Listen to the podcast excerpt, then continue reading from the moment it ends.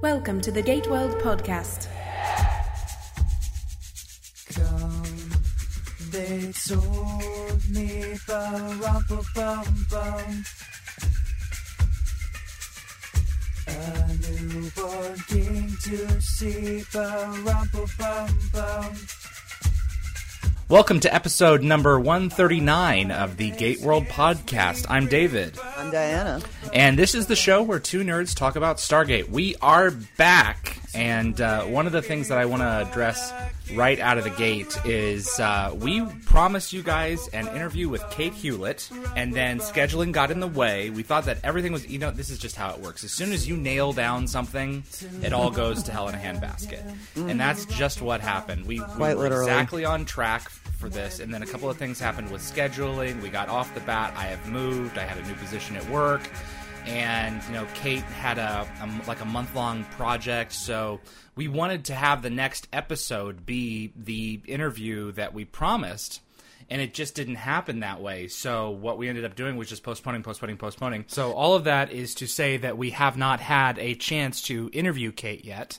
So what we're going to do is hold off on that until 2013. I'm still chatting with her. We still got an open dialogue, but all this stuff kind of happened, and Diana wasn't able to make it for the the time that we originally scheduled. So what we're going to do is wait until a time where we can all get together because I've been lucky enough to talk with Kate for at least at least three occasions now, and um, I really want Diana to be there for that. So so Kate Hewlett's interview will be coming to you in early 2013. I've still got all your questions saved. You can still send more to podcast at gateworld.net. So how are you? Me, I'm really, really, really, really, really, really, really, really pretty good. Good. End of the semester insanities. Yeah. Uh, Epilogue is starting to receive some nominations from various mainstream competitions, so that's very exciting. Great. And The Drift is truly out in ebook and in paperback and getting some really sweet reviews. So I'm looking forward to reading it. I haven't had a chance yet, but um, you said a physical copy is at some point in my future. It is indeed, yes. They are. I just heard from Sally, and there is a box with my name on it on its way here. Oh, I'm glad to hear that. Okay. yes, yes. That's so good. I'm excited about that, and um, yeah. So I mean, things are very good. I'm having fun with Melissa Scott, who uh, many of our listeners will recognize that name from Stargate Atlantis novels, the Legacy series. She and I have been doing a rather goofy. Uh, back and forth of emails from the SGC and the Pegasus Galaxy. so we have another round, in fact, going up tonight. We've got plans uh, in the future for a few more rounds. She's writing the Atlantis team side, and I'm writing the SG1 team side, and uh, we're all po- we're poking sticks at each other and having a great deal of fun. You remember we had her on a couple of podcasts ago, so Yes. her content is available, and yeah, I encourage you to check that out. It's a really funny idea. So I saw I, like a Facebook message like thread or something of someone who had dramatized an entire episode. And just had the the characters have um, little fa- uh, Facebook um, usernames, so it's kind of funny. That's fun. Yeah, but what we're doing with ours is we're we're putting in little Easter eggs that lead to her books and to mine.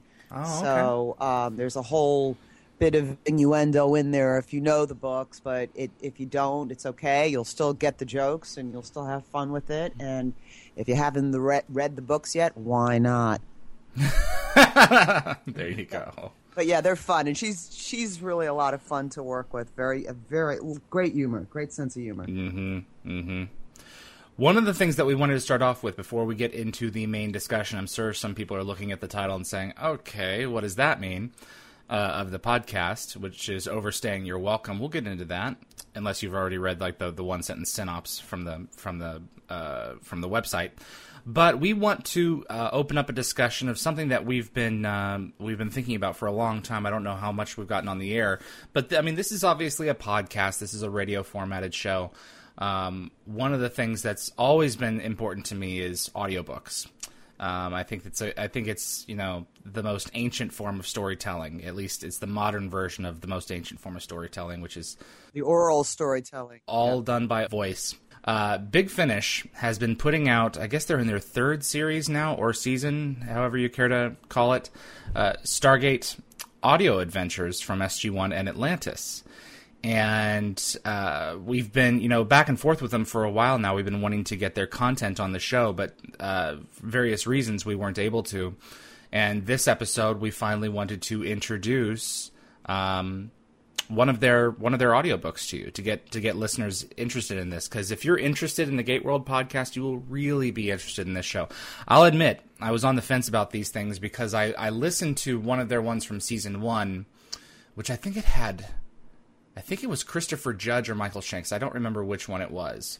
But the actors not only were playing their parts, but they were playing some other members of the SGC, like General Hammond, and it was throwing me off because I was expecting to hear Daniel or Teal'c, and then Michael or Christopher would come in and do Hammond's voice. I was like, I don't, I just don't, you know, you're switching me back and forth in my brain, and you know, it's, I'm having trouble following along. Well, we recently reviewed Half Life, which is um, 3.1, the first, the first audiobook for um, their third series, and I'm impressed. I'm really yeah. impressed. The writing is uh, quite exceptional on this new round that they're doing. Quite exceptional. I would hearken uh, if you go back to the first series or season, if you want to call it that, of the Big Finish books. Those are like novellas or novelettes. They're a little longer than a short story, but they're short, and it's like getting a taste of chocolate cake, but not getting to re- really eat more than a forkful. because it's basi- Whereas- basically one character's perspective. Yeah, but it's not just that. Those stories are super short. They really are. They're like, I don't know. I mean, it felt like a half an hour, maybe. Okay. Um, whereas, uh, I mean, Half Life is just It's an hour long. It feels like an episode. There are multiple plot lines. Uh, there's multiple things going on. They go from location to location. They made a very wise choice, as you say, that uh, the actors play themselves and they brought in other people to play other characters. Um, you know, yes, it's it's classic radio drama done at its best. But I, I mean, most particularly for me as a writer, was the quality of the writing is exceptional. Half Life was written by James Swallow, which some of you might recognize from Relativity, which is a terrific novel that he wrote for SG1. The second one, which we'll talk about in one of our next podcasts, An Eye for an Eye, was written by Sally Malcolm, the publisher and editor of Fandemonium. And she's a great writer, so uh, we'll have a lot of fun talking about that as too. But yeah, Half Life, uh, Vala and Daniel doing their thing. this really feels like a lost episode from from I believe it's season ten. It may be season nine, but I, I'm pretty sure that it's season ten. It feels like something that was just you know th- that's been misplaced for four years now, four years or so. Um, it engages the the characters in a way that is completely believable. Talks about their backstories you know recognizes the uh, the the sexual tension between them Yep. and takes it in unique and different directions that allow you to reset to zero but still feel like you have learned more about the characters in the process um, this Half Life is actually part one of three. I've actually started listening to part two, and it literally immediately starts off right where uh, the first one ended. You're, you will love it, Diana, because it goes into the. It's it's all it's most of it's about the Sun Tzu, and so you have Chinese, um, Oh, you know, a, a, Chi- a Chinese colonel, and you know the political tensions of China and everything else. So you will really enjoy that. But in terms of of Half Life, I was really impressed with not just the main cast, but the secondary cast. Is it Kiva? Is that his name? Yeah. really impressed with that actor. That felt like an authentic Stargate character, absolutely legitimate. The colonel at the base, it's definitely cliche. You're to follow my orders, blah, blah, blah, blah, blah. You know, um, they've got to do it. You know, this, I, I can understand where they're coming from with it. You know, the doctor's pretty, they, they they introduce new characters into the lore so that you don't have to have someone else play General Landry or or uh, Doctor uh, Lam or some of these others that you expect. They they explain away why they're not there, and it fits. It really does work. I can't I can't speak to the previous series, you know, or seasons regarding uh, how they handled it. All I'm doing is I'm starting from Half Life, and I will definitely definitely work my way back. I'm just enthralled. I'm so tickled. Yeah, they're fun. They're fun for your drive in to work, absolutely, because my drive in is about about 50, 60 minutes. So it's uh, it's a lot of fun just to listen. I feel like I am watching an episode without having the video. You follow along really do. well. Yes, you do. It's you're never lost. Uh, it's very clear. Um, there are cues either in the dialogue or in the the ambience the atmosphere as to where you are and there are definite like scene changes like in the base when someone is breaking someone else out you know you're, you're in a, a cell and then all of a sudden you know you hear the klaxons louder so you've changed locations it all works very seamlessly. No, it's it's I, again. I have to point to the writing. I think just the writing has gone through the roof on this round. They finally figured out what works. There's a good chance maybe they're getting a little more latitude now. Um, I don't feel like it breaks canon at any point, but No, I just feel like they were let, they were let off the leash a little bit, and the drama is there, the humor is there. Uh, they're a lot of fun, really. mm-hmm. They're really a lot of fun, and I highly recommend them. Great Christmas present, great Hanukkah present, great Yeah, holiday would- present. Great Kwanzaa. present. I absolutely, completely agree. Yep. Um, it's it's amazing how.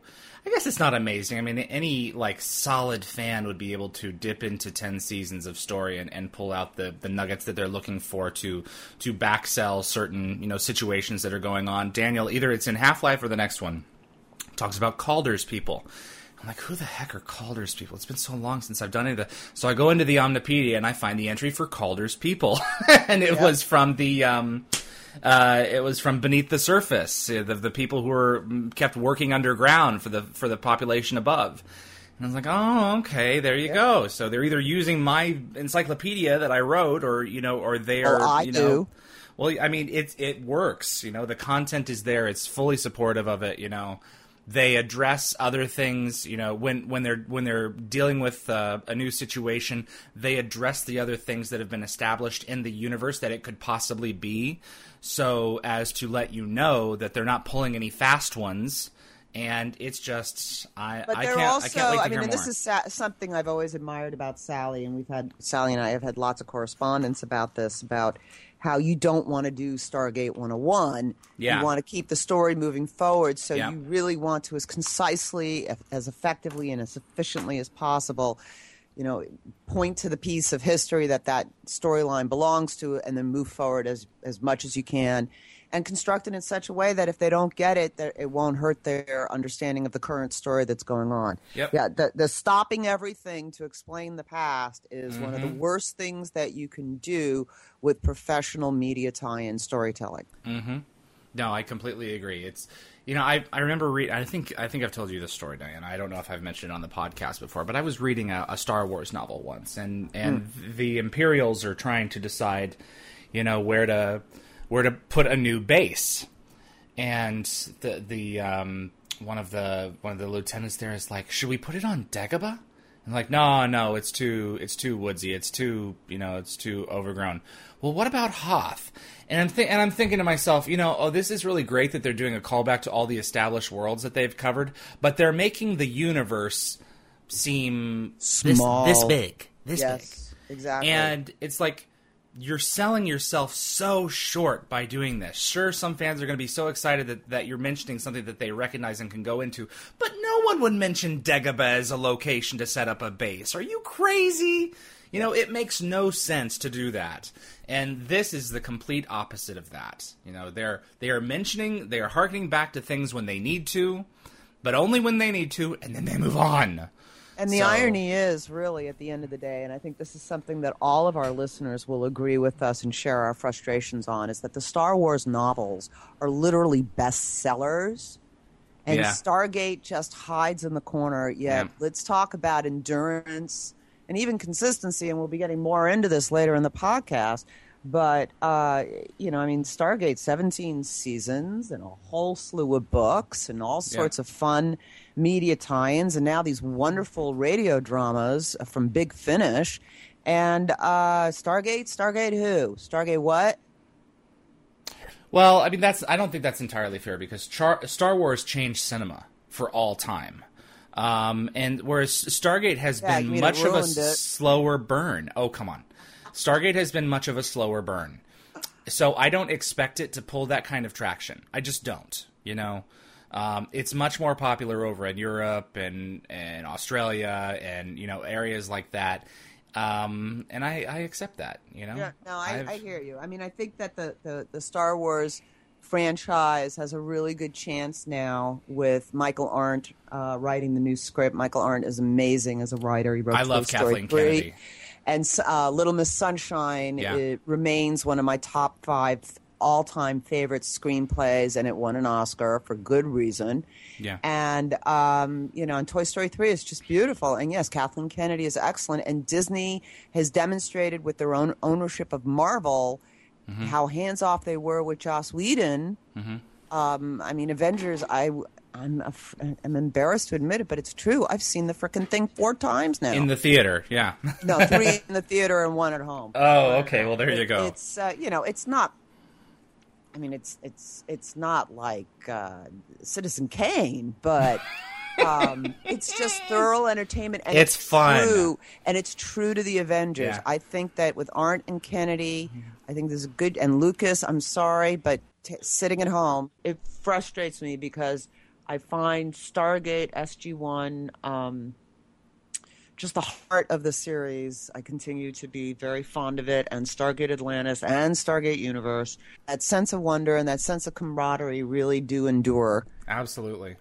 So, where can you go to get uh, Half Life?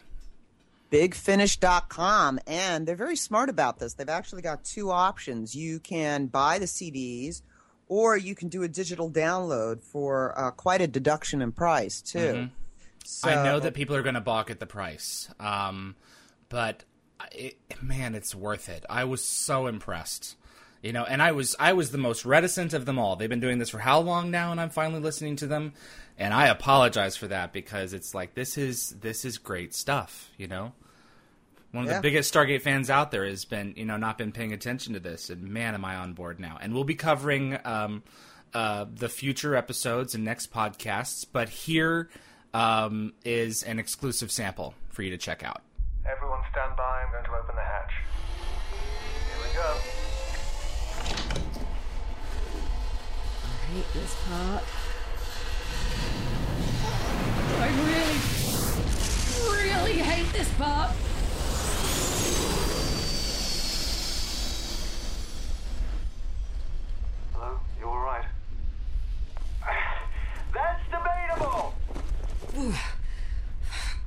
What he said. Okay, I'm out of here. They won't make the pickup if they detect another ship nearby. Good luck. Won't they scan these pods before they bring them on board? There's a sensor mask. The contents will just show up as inert machine parts. You thought of everything. Hmm, not really. There's a hundred ways this can go wrong. That's very comforting. Thank you.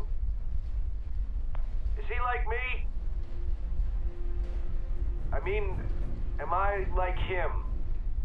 You'd know that better than I would. I want to know what you think. Daniel Jackson is a good friend. I trust him with my life. He's important to me. Have you ever told him that? He knows. Have you ever told him how you really feel? That's Half Life. That's the first episode in the third series of Stargate audiobooks. This is SG1. And uh, yeah, we'll be covering more in the next uh, few podcasts. Yep, great stuff. The main discussion. Our main discussion for this week is overstaying your welcome. And what we mean by that is when is it considered done? When is the story, the series considered uh, finito? You know? Um, Fully baked. Yeah, we harken back to, and I mean, it's uh, Fonzie jumping over, Jumping the jumping shark. the shark.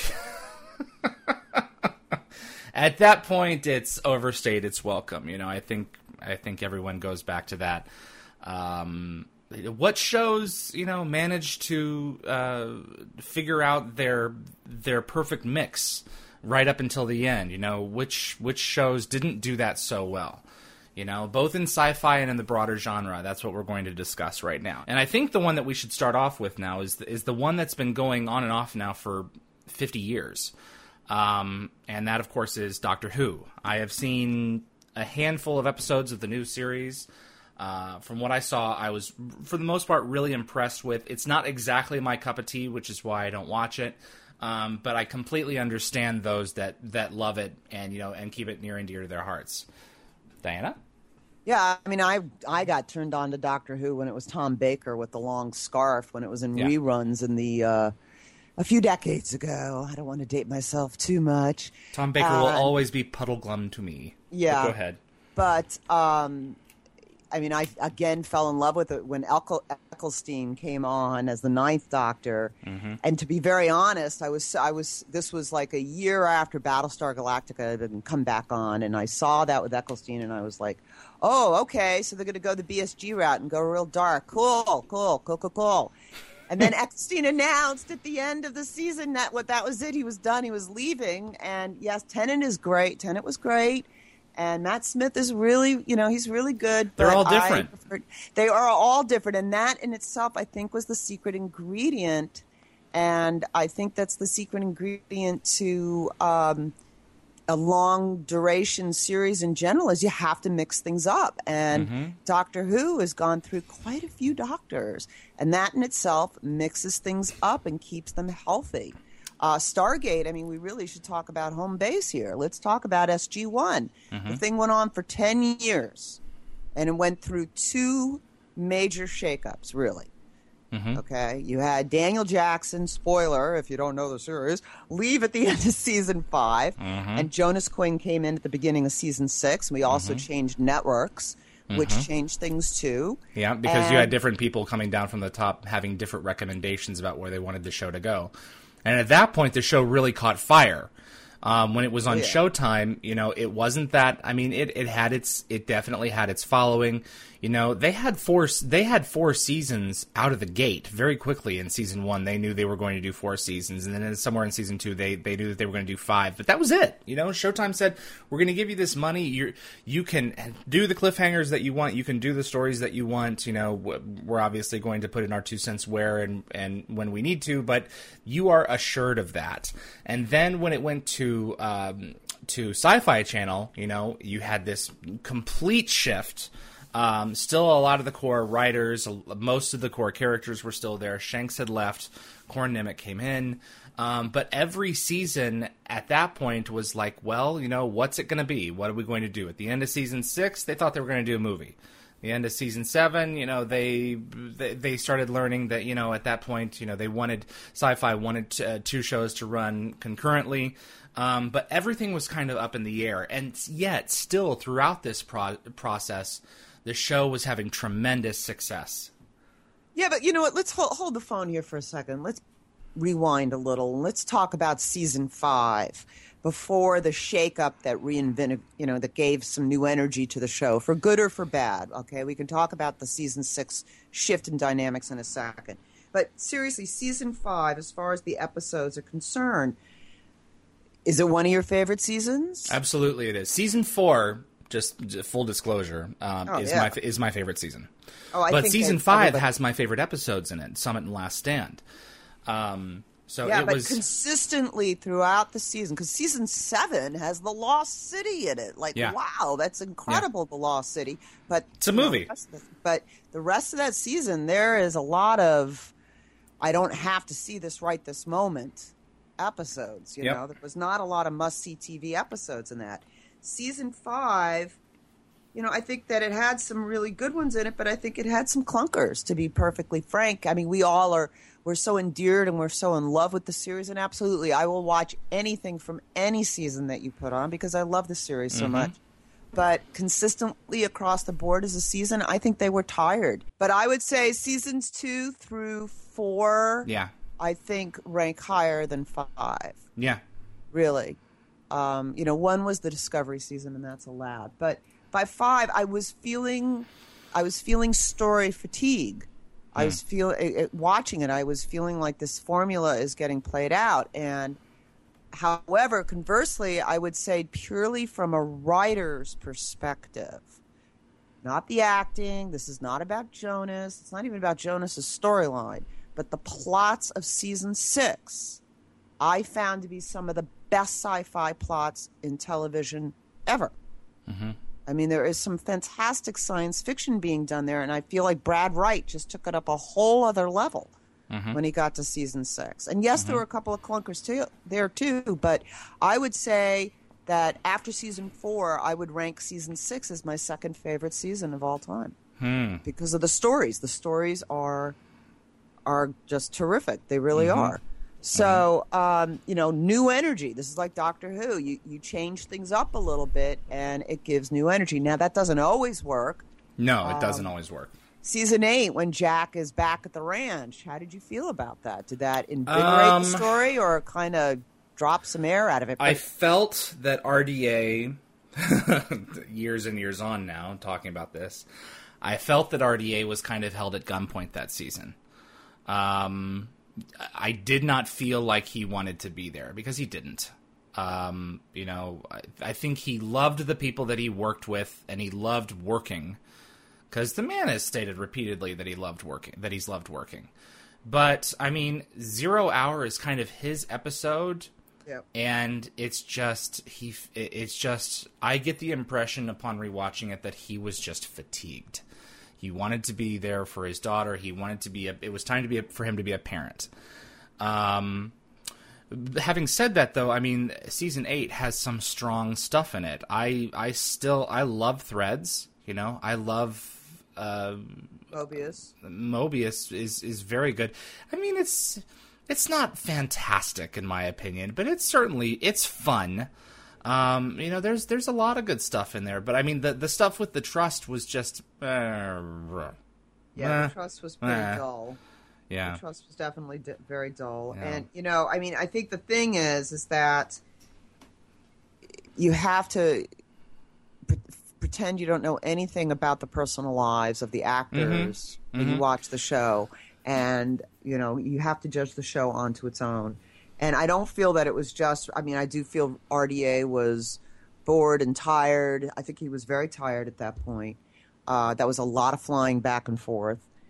Um, but uh, Jack is also very tired and aloof. And um, Well, that's what you do. I mean, art imitates life. I mean, if if they're going to sell this true, then they're going to create a circumstance where O'Neill would would reflect Richard Dean Anderson's situation. Um, and I think I think that they achieved that, whether subconsciously or not, it, it was their intention. I think that they achieved that. so, Yeah. You know, and then their next thing they did, season nine, was to bring Mitchell in. Mm-hmm. So, um, and that for a lot of viewers really invigorated the series. For others, it was basically the end of the series. It was a very interesting, and that's the other risk that you take when you shake things up. Is I mean, just like I was saying, you know, I, I watched all of the Eccleston episodes of Doctor Who, and then when he left the series, so did I, and I've dabbled here and there. Of course, I watched Blink. Who hasn't? Um, even I've watched Blink. Exactly. But Blink, it, does, it, it really wouldn't have mattered who was the doctor because the doctor has very little to do with the story.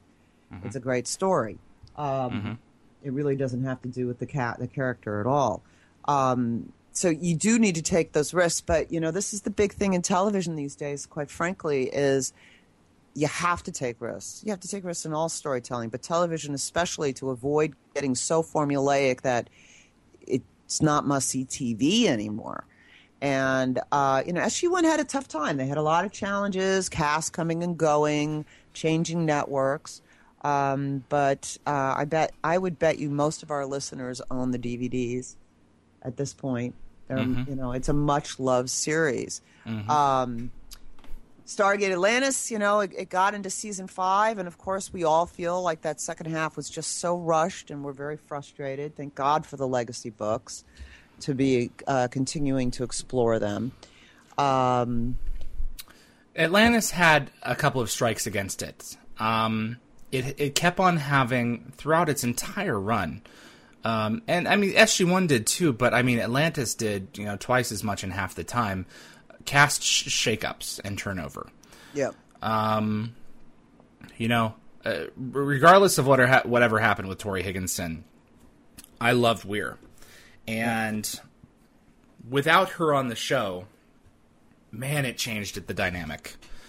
Um, there was a civilian voice there that went missing when when Carter came in, and it felt like Amanda, Ta- whatever the intention was. I'm talking years and years on, looking back at this. It felt like Amanda Tapping was brought in with an air compressor to start filling up the air in this tire.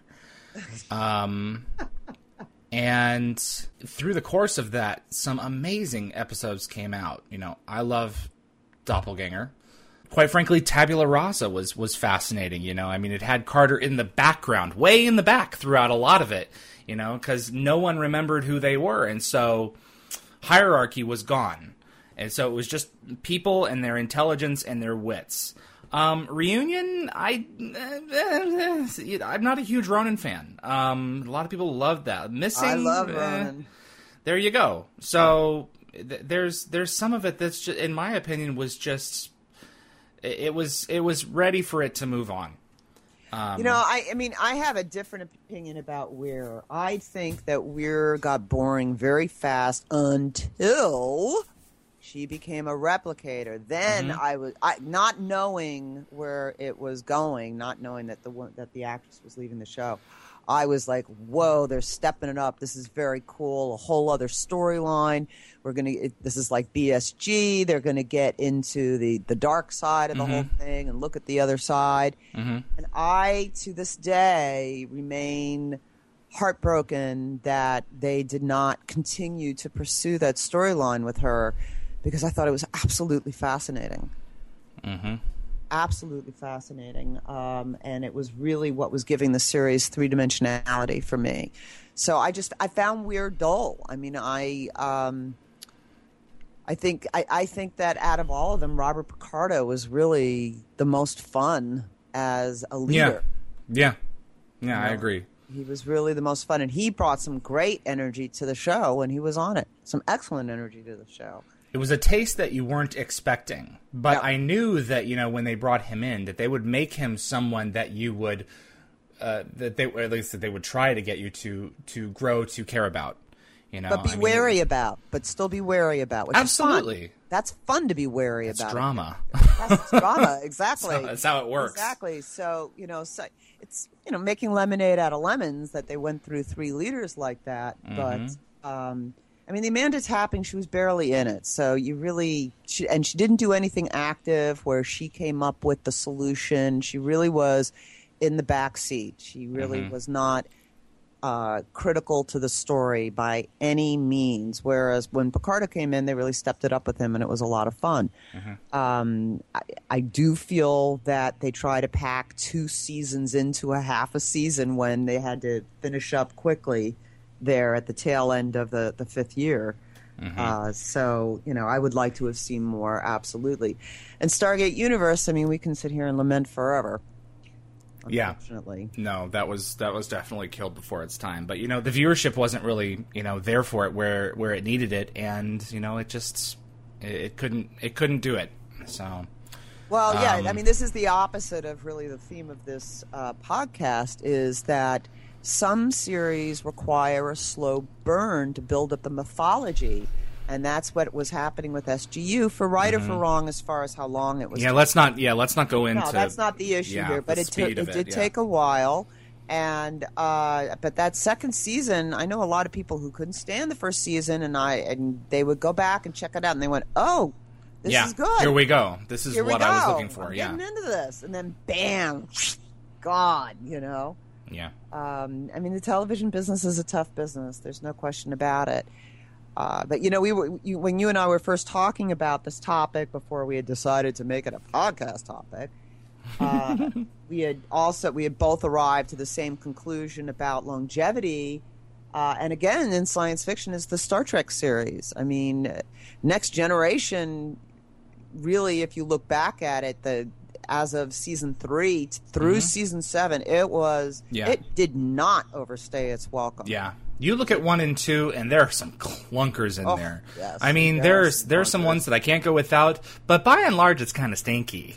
Um, and it's just you know, it figured out what it was. You know, Yes. it reached a point where with with with Sir Patrick Stewart and you know finding finding who that character was, who that person was, and the interpersonal relationships with all the characters and the writing, figuring out how to make it all fit.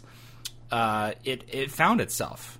You know. Yeah, and you know, I mean, Deep Space Nine, which I still contend is the greatest written series of all of them, um, it was the same problem that the pilot was very daring, Great idea. very risky, and very. But then they immediately chickened out, and so seasons one, season two, and most of season three, to be honest, are you know are like detective shows on a space station. And then mm-hmm. I Who's was been Stephen murdered Bear. this week and why? Yeah, Ira Yeah. Steven Behr talking about changing things up. Ira Steven Behr came in, got control of the show in season three, and he mm-hmm. started taking chances. And then he brought in um, Worf, mm-hmm. and you that that just brought in all this fresh energy and all this French potential to the whole thing, and it became about the Dominion and the war. And that is not a series. By the end of season seven, I mean that was not a series that had overstayed its welcome. No. Uh, Voyager, I mean, quite frankly, the, the later the series got, I thought that some of those later episodes are genius. Mm-hmm. Absolutely genius. Voyager really was my favorite because I was watching it as I, you know, became a teenager and you know grew up and and uh, you know TNG. You know, my folks and I watched when we were younger. Or, or I, yeah, technically when we were all younger, but when I was younger, and uh, um, but my dad was like I I am not interested in a show about a space station. And you know, I mean, I, I watched Emissary and I thought it was interesting. I watched most of Emissary. I missed some of it, um, but I just couldn't get traction with the show. I saw it when it was, you know, when it was when I, when I was out and about or you know wanting something to see, but it didn't. You know, I I didn't I didn't stay invested in it. And then when the Defiant became a part of the show and they started spreading their wings a little, I wasn't watching. I was watching Voyager though, and um, you know, DS9 was something that I picked up later. I think it's so unfair that people compare DS9, you know, to the other series and say that DS9 is is the best because DS9 is set apart from the others by its design. You know, you have a you have a fixed uh, storytelling perspective, where with the others you do not. Um, and I don't but, agree with that. But from the writing perspective, I would probably I would probably agree with you on that. You know, it's it's it's definitely better in terms of that from the others. It is more adult, though, and I think that's the thing that you're bringing up that's really fair um, to really get the nuance and the sophistication. I mean, I mean, Sisko does some regrettably bad stuff on there. He Mm-hmm. It's very to. political show, That's and right. a lot of people aren't into political political shows. Political sci-fi, you don't see that very often. Babylon Five did it. You know, the DS9 did it. BSG did it. You know, Yeah. to great success. Yeah, and, I- Um, and of course BSG. I mean, Ron D. Moore was the protege of Ira Steven Behr, and if you listen to uh, Ron D. Moore, uh, who reimagined Battlestar, uh, if you listen to his Bear is podcast, he's kind of the grandfather of Battlestar Galactica in many ways. Ira Steven Behr, Yes. absolutely. Yeah, and quite frankly, 4400, talk about another series that didn't overstay its welcome, but got canned because NBC, Univer- Universal NBC, but I don't even remember what. Isn't that when they merged? There, they bought USA and Mm-hmm. Sci-Fi Channel at the same time, and I guess they just their little brains couldn't handle the fact that there was a science fiction show on US on USA, so they were like, "Nope, shut it down. Sci-Fi only on Sci-Fi." And Mm-hmm. one way or another, 4400 got lost in the shuffle, which was a crime. It's a great, great series with a phenomenal cast. Um, yeah, so you know it's interesting because I've been racking my brains ever since we first started talking about this several weeks ago, and we're we haven't even gotten into non uh, sci-fi shows yet. We have tons more sci-fi shows we can talk about. And honestly, though, I do think that the sci-fi shows have a better chance of endurance than a non-sci-fi show or, or I mean fantasy. You know that remains to be seen, but Well, um, sci-fi is evergreen. You know, Brad Wright said that to me once. He said, "You know, it is a it is a mirror upon the times, and as the times change, so can the content." Exactly. Um, but still, you can go back and watch, you know, like Measure of a Man and all these other shows, and and you know, this this this bill that's trying to pass in the Senate, you know, it's talking about you know people who are disabled, and you know, I like. I'm thinking, you know, I keep thinking about like Measure of a Man. You know, what constitutes a human being, and what constitutes th- uh, Sentience. sentience, or Yep. what? How are you alive? You know, and it's it all still. You view it through the lens of your time. Yes. Um, and so that's one of the just miraculous qualities about this this type of uh, this type of entertainment. Yeah, you know? and that's that a lot I- of people just don't get. You know, and that's fine. You I know, can't quit this genre for that very reason. It's, I mean, the genre just continues to resonate. Um, but yeah, I mean, Supernatural is in what its tenth season, 11th season. Uh, Smallville. Smallville did ten of them. 10 of them. I saw all of them except for the last three and a half years, and I'm, I'm X-Files. meaning to go back and watch it. X Files is another one that had a huge following. Holy huge, cow! enormous, enormous, and several movies. Yep. So um, yeah, ten seasons in a mo- in two movies. so yeah, whereas you know if we and Supernatural is kind of interesting because Supernatural, yeah, it's it's in the same grand accepting house of speculative fiction as all these sci-fi shows, but it's more of a horror um, type of show, and uh, that is impressive because if you look at Buffy, it was very tired when it got into season six and seven. I mean those those seasons were really wearing out. I mean, Angel definitely its spinoff definitely left uh, on a high note, and it was good that it was done after five years. Buffy, I think it overstayed its welcome by at least a year, and I'm a huge Buffy fan, guys. I have all the seasons, and I think Whedon walks on water. I really genuinely do. I'm not joking, okay? But uh, I do wonder with horror if what's true for sci-fi is true for horror. I'm not sure. And I think Dexter is a great uh, segue for that because Dexter has an, a component of horror to it. It's psychological horror, Yeah. so to speak, but it's also drama. And I am so sad to admit that this show has overstayed its welcome by several years. Dexter. Yeah, I'm really sad about it. Season five, you know, I mean, it definitely took off in its own kind of direction. And season six was lame, in my opinion. You oh, know, you have a great actor in terms of Edward James Olmos, who was not given a great character. Colin Hanks was flat. Um, and, you know, it was an interesting idea. I think it was a really interesting idea, but it was poorly executed. And now we're finally with with the revelation of what happened at the end of season six and the opening of season seven. A great uh, first episode cliffhanger. You know, I I had high hopes and I uh, it's been good and bad. A good episode and a bad episode, and then a good episode. It's just like no, uh, this this this tank is running out of gas. It's time to it's time to Yep. bring it home. And with Yep. se- season eight, we're gonna get that. I mean, I have to admit, as a student of story, I do a lot of lurking on message boards to see what resonates in particular television series, films, books, whatnot. I really like to see what are people thinking, what is at at, at issue for them. And uh, I got to admit, I was very relieved to see a lot of people complaining that Dexter, as a character, is being destroyed. And uh, I agree with that. I mean, you know that, David. I've complained about that repeatedly. The heart of Dexter from season four was so profound. It was. I mean, that's how I pitched to convince you to watch the show. So I kept saying how profound his journey was, and it's just spiraling into a cliche, and it's heartbreaking. I mean, we can go into the reasons behind that, but I mean, the the reason why he murders is kind of like, well, you know, why are we going there anymore if he's not going to try to duplicate what happened with his mother originally? Right. But anyway, I mean, it's just, um, yeah, yeah, that that's a show that's beginning to definitely overstay its welcome. But Bones I mean, is Bones is another show that you know it's like Dexter. They'll occasionally take risks, and you'll be like, "Oh my god, that's like the greatest hour of television." Yeah. But the risk taking, and this happened with SG One too, as it went further along.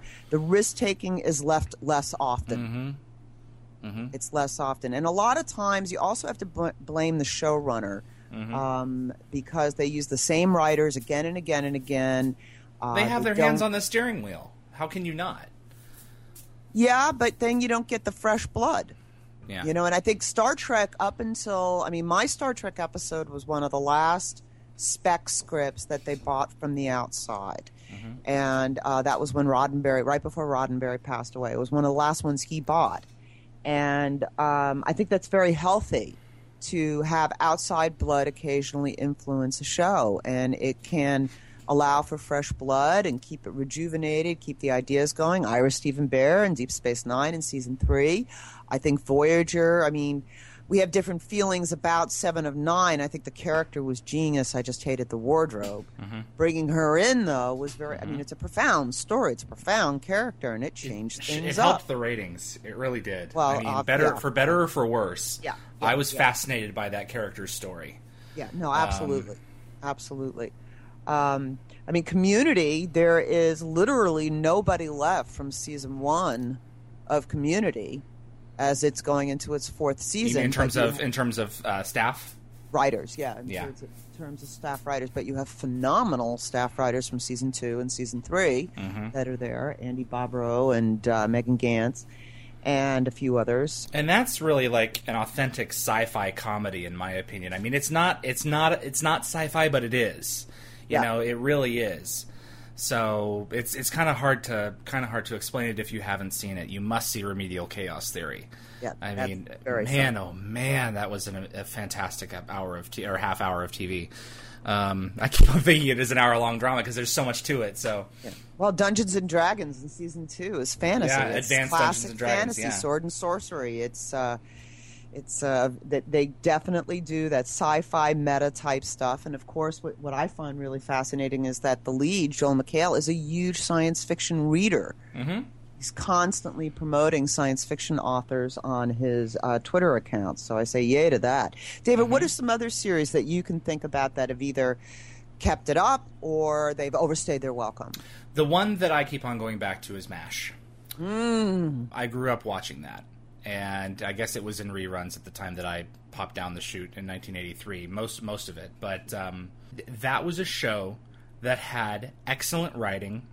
Uh, certainly not to forget Alan Alda, who who contributed several stories, uh, and had the uncanny ability to select actors that um, didn't really change the dynamic of the show, but brought a different flavor to it. Colonel Blake, I adored Colonel Blake, and his and Radar and, and their relationship, and some of that informed, you know, uh, Jack O'Neill with uh, with Walter, and uh, Yes, and Jeff Winger with Abed. Yes, absolutely. But then you brought in Sherman Potter, another fantastic actor, and this they were still able to sell all of it. You know, I mean, we we uh, Trapper when when Trapper left, you know, we we brought in another fantastic PJ. actor, PJ, and it just all worked. You know, and it's rare in television that you get that where it's it's a home run pretty much every single time, and that the stories continue to stay fresh. Um, that's the one that I always look toward. It's, that's probably about the best example you, there is out there. I mean, 10 seasons. 10 seasons. It just went from strength to strength. It didn't stop. Yep, yep, yep. Brilliant writing. And what I also find interesting, talk about fresh blood behind the scenes.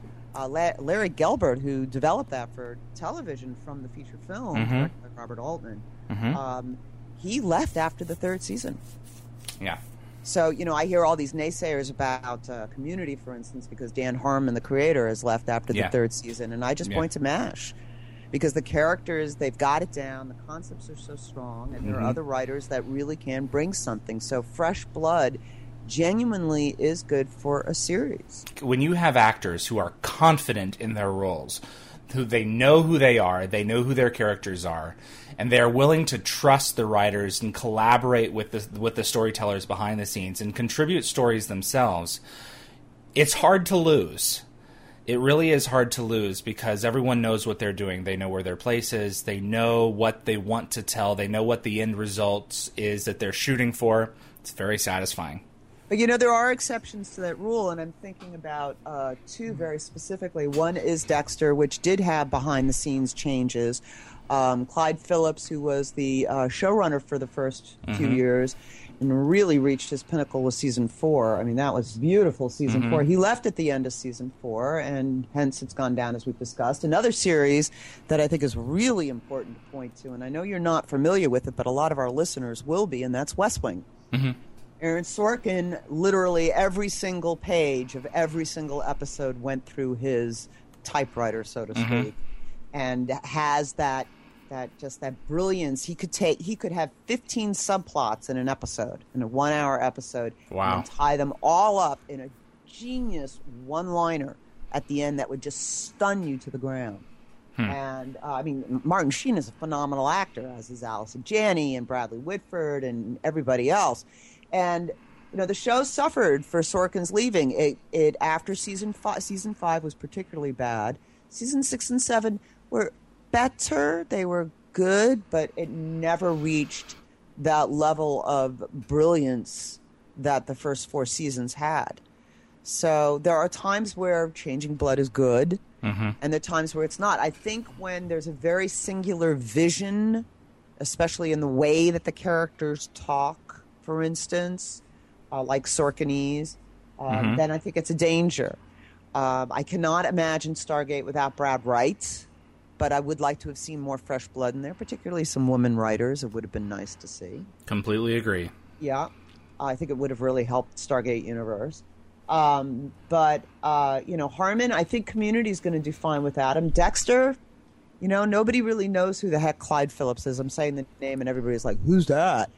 Yeah. But I um, was I was really looking forward when when Manny Coto was brought on board, and, and to this day I'm like, okay, this is not the the same writer that I was aware of. So I don't yeah, know. See, see, and I think, uh, to be honest, I do not like what he did to Enterprise. So I, Hmm. when he was brought on, I knew I knew the show was in trouble.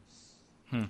So uh, yeah, different strokes for different folks. But yeah, you know, it's interesting because you look at how British television is done, where they do these much shorter seasons. They call them each season a series over there, which is kind of fun.